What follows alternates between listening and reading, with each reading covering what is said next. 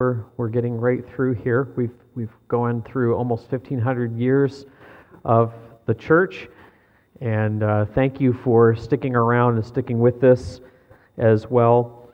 And we're going to be thinking a little bit about the churches in the New World. Last Sunday, we talked about the rise of denominations and how denominations got planted in locations in the eastern seaboard as America was being founded. And some of the questions that the uh, the churches in the New World began to um, ask themselves, and I think we can even ask ourselves the same questions today: are is what is what is revival? Um, how does revival happen? And is prim- and is revi- revival primarily a supernatural work of God, or is it something that is simply a matter of means and having a good preacher to, to stoke and move people. Um, what is it that facilitates true religion or true moving of the affections of the heart? And uh, to, connected with these questions are a host of theological uh, assumptions that uh, people assumed during this time period. Uh, maybe it's not always assumed today that uh, some of the assumptions that were in the 1700s as people thought through what it means to be awoken by the Holy Spirit uh, are not always uh, received the same way today. And so we're going to think about some of that uh, this morning. But we're going to largely focus on New England as the basis of the beginning of the first awakening. But we need to think through some of the circumstances that were occurring during that time period. In New England, by 1662, the time of the great ejection in England. Last Sunday, we talked about how uh, the Church of England required a conformity to the Book of Common Prayer, and if ministers were not willing to uh, partner with the Church of England, they were going to lose their pulpits. And 2,000 ministers uh, were ejected in 1662. And about the same time period in, in, in North America, the generations that had first moved to uh, have religious freedom, to be able to practice religion the way they saw fit, they were into the second and third generations of their own offsprings, and some difficulties were beginning to develop. Um, many of the grandchildren of the first or rather the parents of the first generation, found that their children were not accepting the faith, even though they had been baptized into the faith. And they were not raising, uh, they were not truly converted people, and this precluded them from being able to participate in the Lord's table. Now we have another problem. We have unregenerate, unbelieving, uh, parents now having offspring, but yet they're in a society now where everyone is expected to bring their child forward for baptism. This is a problem. And so by the third generation, um, there was a lot of issues now starting to play and, and, and come into effect. And questions of church membership um, were being questioned. And church membership was declining, and nominal Christianity was increasing throughout the North American uh, colonies. And to deal with this problem, the, the Congregational Church invented a way of dealing with this called the Halfway Covenant, and it came about in 1662. Uh, I'm sorry, I'm not ready for that slide, I guess. The Halfway Covenant um, was designed to allow baptism of grandchildren of, re, of unregenerate church members. Uh, this was baptism for parents who were unconverted. And it was designed as a way to say, well, we've got to at least be able to exert some influence upon these families. And if, if, if the parents can't stand before the church and, and give a verbal testimony of how they have come to faith in Jesus Christ, and if they can't do that, what are we going to do with these babies? And so the halfway covenant was established that if, at least if they were not flagrantly immoral and provocative in society, we will allow their children to be baptized. And yet, problems still continued. In, the 17, uh, in 1700, a man by the name of Solomon Stoddard, who was pastor in Northampton, Massachusetts, um, changed the halfway covenant again and basically said, If you're in my parish, you can come to the Lord's table and take communion whether you have a profession or not. And he believed that participating in the Lord's Supper was potentially a way for people to experience conversion while they're in the process of experiencing it. Um, he believed that it was a converting ordinance.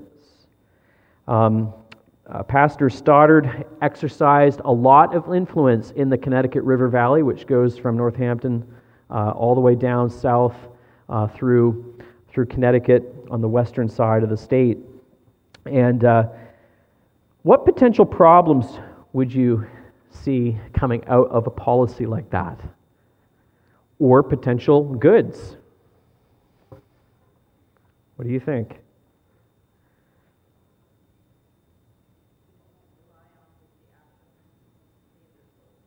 Yes, there can be a ritualism that develops.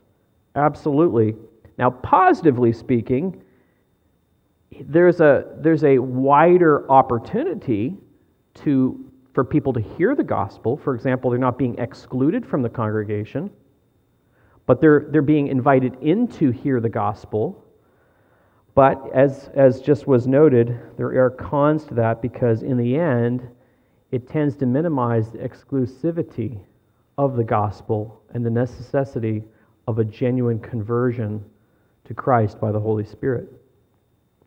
Um, but despite these challenges, it was in this context that revival would occur because there were a lot of people who were, were truly nominal and society Christians, and they were in, in the place where they could hear the gospel preached clearly, and revival occurred in that setting. And so uh, the first great awakening occurred underneath of uh, Jonathan, Jonathan Edwards. Sorry, I don't have as many slides as I think I do. Uh, that's the top. That's the good-looking guy on the top with the with the collar. Uh, that's uh, Jonathan Edwards there. He was born in 1703 in East Windsor, Connecticut, pastor, pastor's son. His uh, father was Timothy, his mother Esther Edwards, and uh, his grandmother uh, was Esther Stoddard, which was Solomon Stoddard's wife. Um, he entered Yale College at age 13, and uh, early in his life and ministry, um, he embraced uh, the Reformed Protestantism of his father. Um, when he was a very young man, he, he had initial resistance to God's ultimate sovereignty over an individual and their salvation. Uh, he had very a lot of difficulty in his mind trying to accept what we would call double predestination, in which that God would potentially damn some people to, to hell um, and that was, the, that was the orbit that he was living in.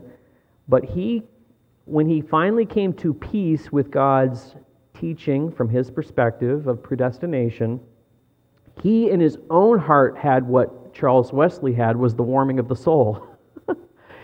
Charles Wesley had a warming of the soul when he came to experience Christ. Uh, Edwards also had that when he humbled himself and, and just said, Nevertheless, not my will be done, but, but yours be done. And, and for him, that was a converting moment in his heart and his life. And uh, in 1727, he married Sarah Pierpont, uh, who resided in New Haven, Connecticut.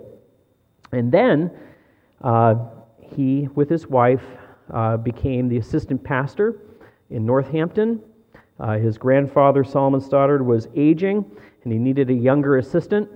And uh, then finally, his grandfather passed, and then he assumed the responsibilities of the church there in Northampton. And over 10 years, his first 10 years, uh, there were points of movement within his congregation in which people began to respond to his teaching. People began to awaken and wake up to the thought that they might not truly be converted. And they responded to his teaching. Um, there was a small revival that occurred in 1735, and it, it gave Edwards an opportunity to, to reflect on God's work. And he wrote what was called a narrative of, of revival that occurred. And that narrative was published in Boston, and then it was sent overseas to England. And many people started reading about God's working in Northampton, and he kind of became, in some ways, a little bit of a celebrity, in which people began to talk about the, the, the amazing things that were happening on the western frontier in Massachusetts.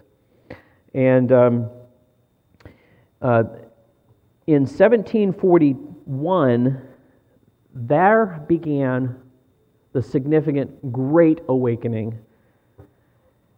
And uh, Edwards described the event in his letters. He said, It was a very frequent thing to see a house full of outcries, fainting, convulsions, and such like, both with distress and also with admiration and with joy. And about the same time, there was a young child who, who lost his life, and um, a tragic accident occurred, and he gathered all of the youth within his parish together and preached to them about uh, uh, the flower being cut down early and, and he, he, he preached a very moving sermon to that age group. And he says that the room was filled with cries. And when they were dismissed, almost all of them went home crying aloud through the streets in all parts of the towns. And they were all concerned about their standing before the Lord.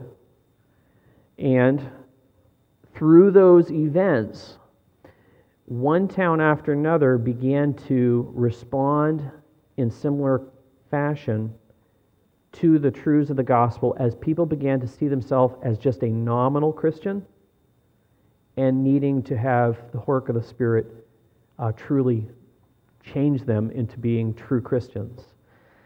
Um, and so some people would understand these displays of conviction of sin um, as totally appropriate. Others would say this is just this is excess and this is this is crazy what's happening. Um, not everyone was excited about these events, but revivals did occur uh, through the work of Edwards and also uh, George Whitefield, who is the, the man just below uh, Edwards there at the top. And Edwards' ministry grew in this period. Um, but something remarkable happened from 1772, 1742, excuse me, to 1745 as, the, as, the, as the, there was a cresting of, of excitement that occurred, and then people began to fall away. And he began to analyze what is it that truly marks a genuine revival in the life of, a, of, a heart, of someone's soul. And so he, he published a work called Religious Affections, and he argued that true religion is in great part, it does consist of holy affections. Now, when we hear the word affection, we might not, that's not a word we would use today, but it is somewhat related to the emotions. But there is, he's saying there has to be an elevated sense within the soul um, that invigorates the will to respond.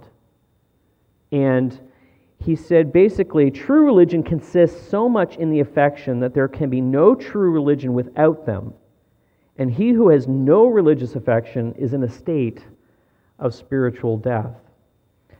Um, he also tried to distinguish between true affections and false affections, and he said, well, there are false affections and, and there are true. A man's having much affection does not prove that he has any true religion but if he has no affection, it proves that he has no true religion. The right way is not to reject all affections, nor to approve all, but to distinguish between affections, approving some and rejecting others.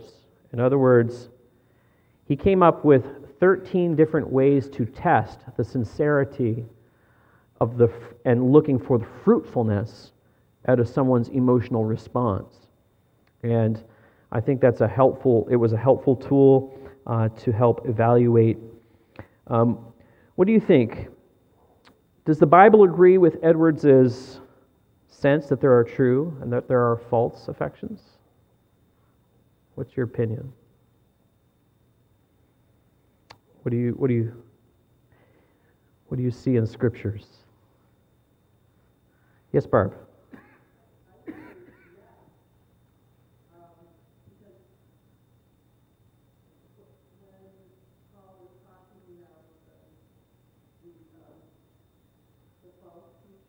Mm-hmm.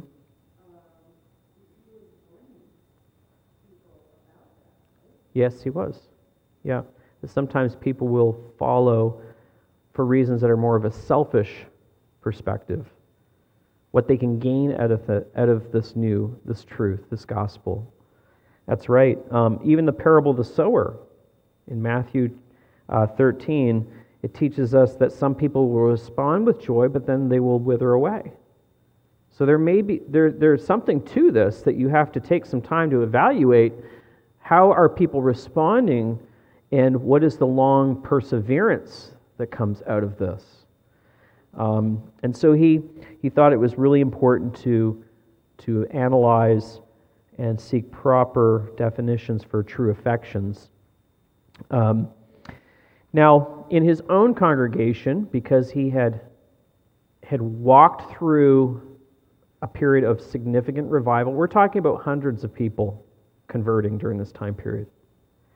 And as, as he walked through this, he also recognized that there were some problems that the prior generation had set up, which created this situation of a highly nominal Christianity.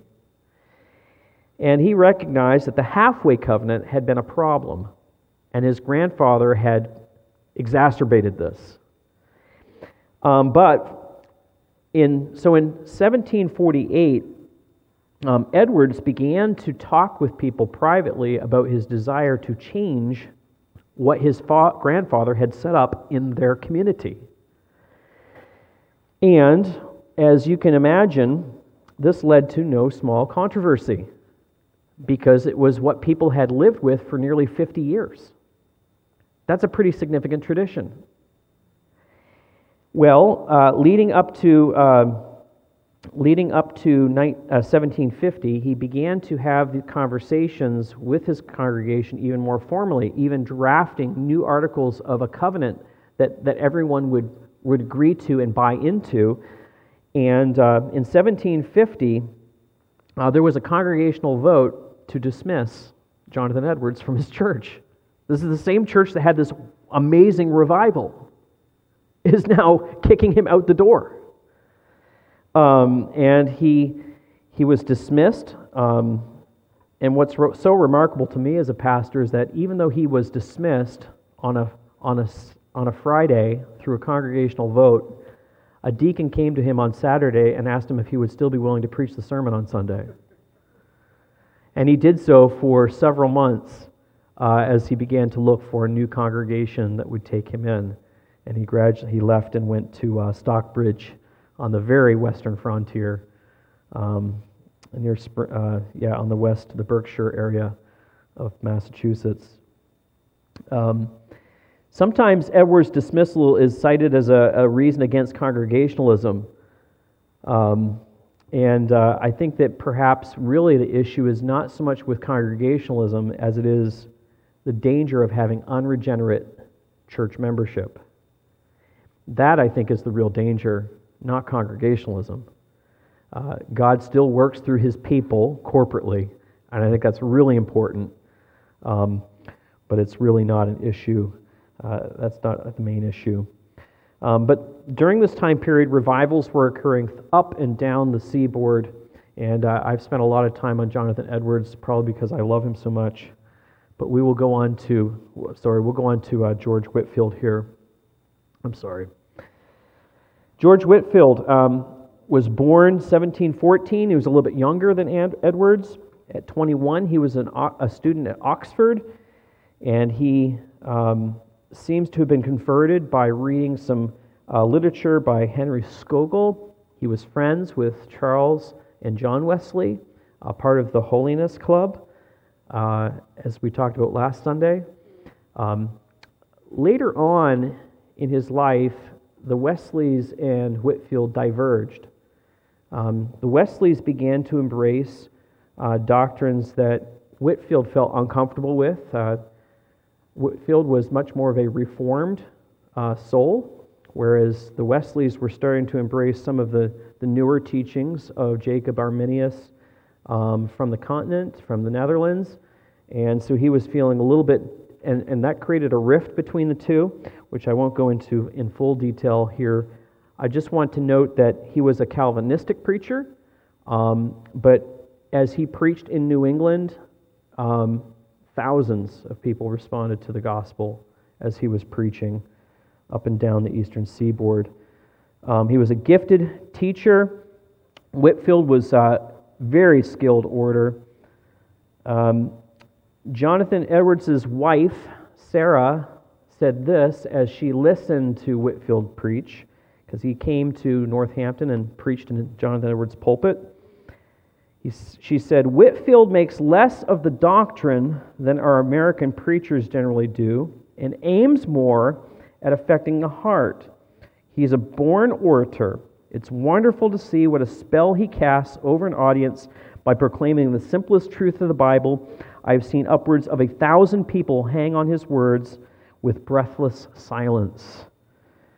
Um, when she says that he doesn't spend a lot of time on the doctrine, it doesn't mean that he was not doctrinally sound. It just means that the sermon structure, uh, the Puritan pulpit would have a doctrinal sep- section of explanation, and then they would have like an improvement section of how it can have some application, and then there would be a very pointed, I would say, more pointed application uh, to the listeners at the end.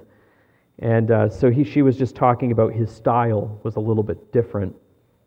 Um, additionally, uh, English actor playwright David Garrick remarked that Whitefield could make men weep or tremble by his varied utterances of the word Mesopotamia, just because the way he could uh, vocalize that. Uh, it's said that even unbelievers like David Hume thought that it was worth going 20 miles to hear him speak. Um, he was also a friend of Benjamin Franklin, uh, when, when Whitefield preached in Philadelphia, uh, Franklin uh, estimated, he looked at the, he took uh, crowd samples and counted people by a certain block in the town, you know, as people were fanning out through the city blocks to hear him speak. He estimated that his voice carried to 30,000 people uh, without any amplification. Uh, and just a remarkably gifted. In fact, his his body was exhumed, and later scientists took his skull to analyze the vocal the cavities inside to see how it was possible that he could speak to that many people. Um, but it's estimated that nearly 80%, 80% of Americans living in the colonial period had heard him speak. 80%. And that's pretty significant. Um, it's estimated that he preached to 650,000 people per month during 1739, or literally 20,000 people a day. That's incredible, the amount of preaching he did. Um, but I want to just take a moment to uh, pass on to. Oh, I keep doing that. Sorry. I want to keep. I want to. I want to. I want to think and assess something that sometimes comes up about Edwards and also Whitefield is that they both were slave owners. And this might rattle some people. Um, both Edwards and Whitefield were entangled with the evil of their day. And there's no question about that. They both owned, bought, and sold uh, slaves as property.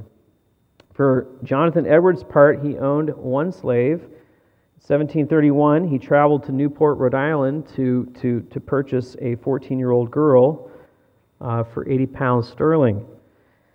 And additionally, when other pa- another pastor faced criticism from his uh, parishioners for owning slaves, Edwards defended slavery as an institution.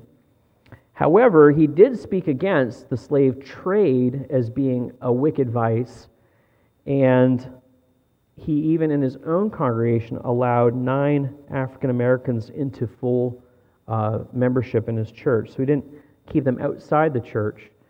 Um, but this was the time period in which they lived. Uh, George Whitefield also had a plantation in Georgia, and his rationale for having slaves work it was that the profitability of that plantation also provided for orphans. And so he, he, he and that's how, he, that's how they thought.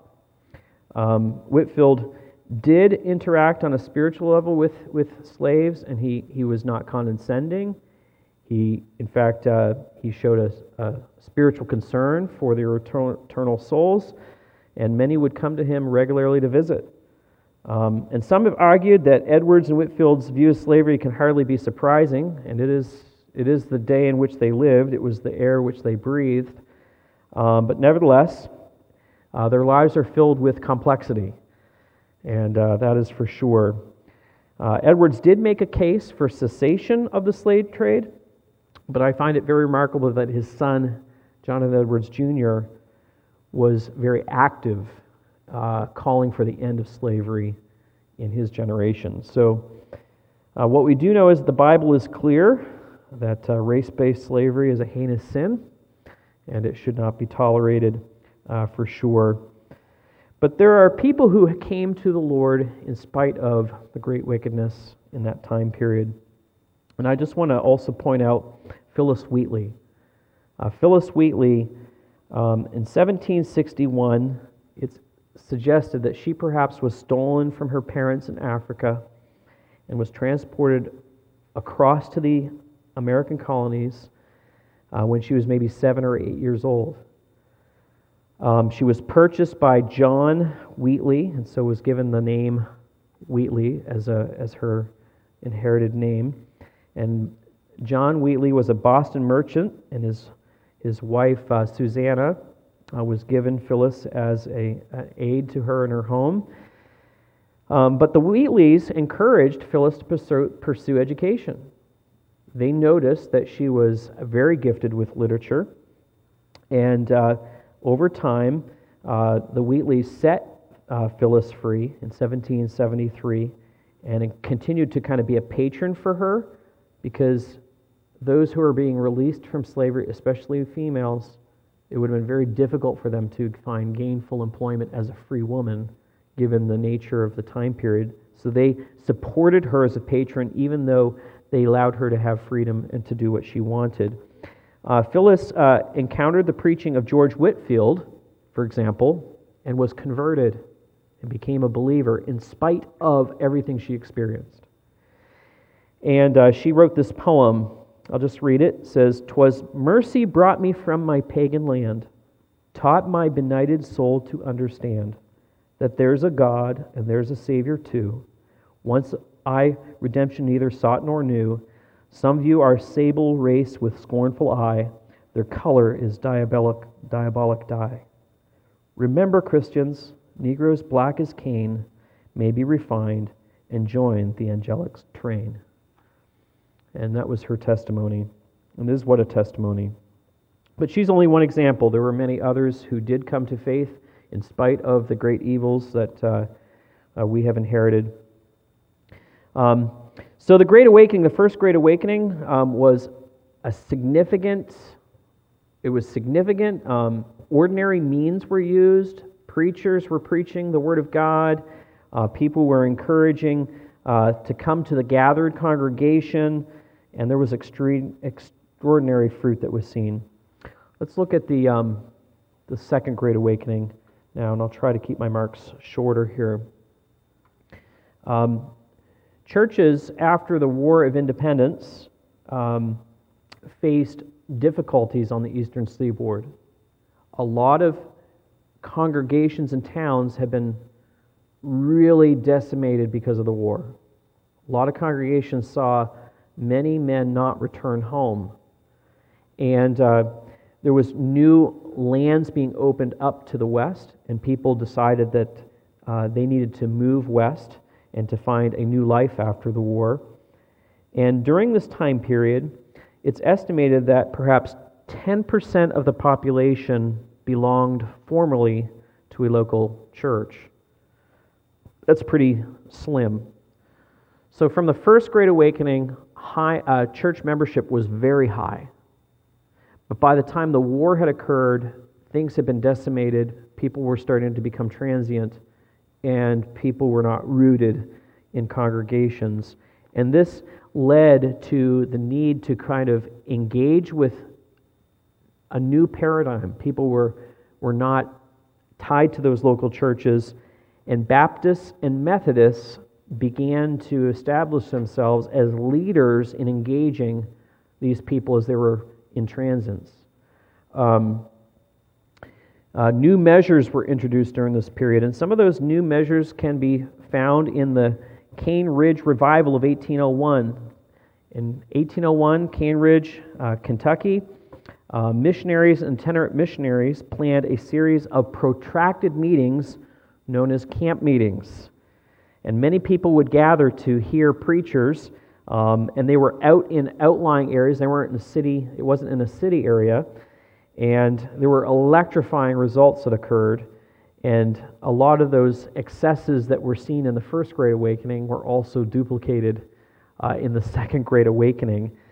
And uh, so during this time period, um, there is a, a man that kind of represents this time period of the Second Great Awakening, and his name is Charles uh, Finney. Charles Finney. That is a great picture. He's got electrifying eyes. You imagine looking at those eyes coming at you from the pulpit? I think I'd walk down the aisle. Uh, but Charles Finney was born in Connecticut, 1792. Um, he was converted in 1821, and only two years later, think about that, only two years later, he was ordained as a Presbyterian minister, just two years after conversion. Um, they must have seen him to be particularly gifted. Uh, but from 1824 to 27, he worked as an itinerant evangelist throughout New York, um, upstate New York, just above us um, uh, to the west towards, uh, towards Seneca, uh, the Seneca County, and some of those counties out that way. Um, but he, he, had, he, uh, he oversaw significant revivals, multi week campaigns, and uh, yet he faced a lot of criticism from his presbytery over his writings and revivals, so much so that he left the Presbyterians and joined the Congregationalists. And in 1837, Finney joined ultimately the faculty of Oberlin College in Ohio and uh, became uh, part of that faculty. Finney died in 1875, but he's probably the greatest, the most well known evangelist of this time period and highly influential in American Christianity. He's sometimes called the father of modern revivalism. But I need to touch point on some of his uh, theology just so you're aware of it. Um, his theology, in general, Finney ardently rejected Calvinism. And in particular, he denied imputation of Christ's righteousness. And he also denied penal substitution and insisted upon a moral governance theory of the atonement. Uh, let me just read just an excerpt from his writings, and I want to ask you a question where we might have heard some of this before. He wrote, The doctrine of imputed righteousness, or that Christ's obedience to the law was accounted as our obedience, is founded on a most false and nonsensical assumption that Christ's righteousness could do no more than justify himself. It can never be imputed to us it was naturally impossible then for him to obey on our behalf. Is this problematic? Can you see how this would be a problem? Uh, it's a, really what it is is a denial of the transfer of original sin. Now, we're talking about the righteousness of Christ, but on the reverse side, if, if Christ can't give us his righteousness, then neither does Adam give us our sinfulness. And what he's saying is that we don't have, and nothing is imputed to us. We all have to do it on our own. And that is essentially parallel to a Catholic doctrine that we had seen. Um, that was the denial of imputation through justification by faith alone. Finney rejected the traditional Protestant view of justification and da- downplayed uh, the one time nature of justification.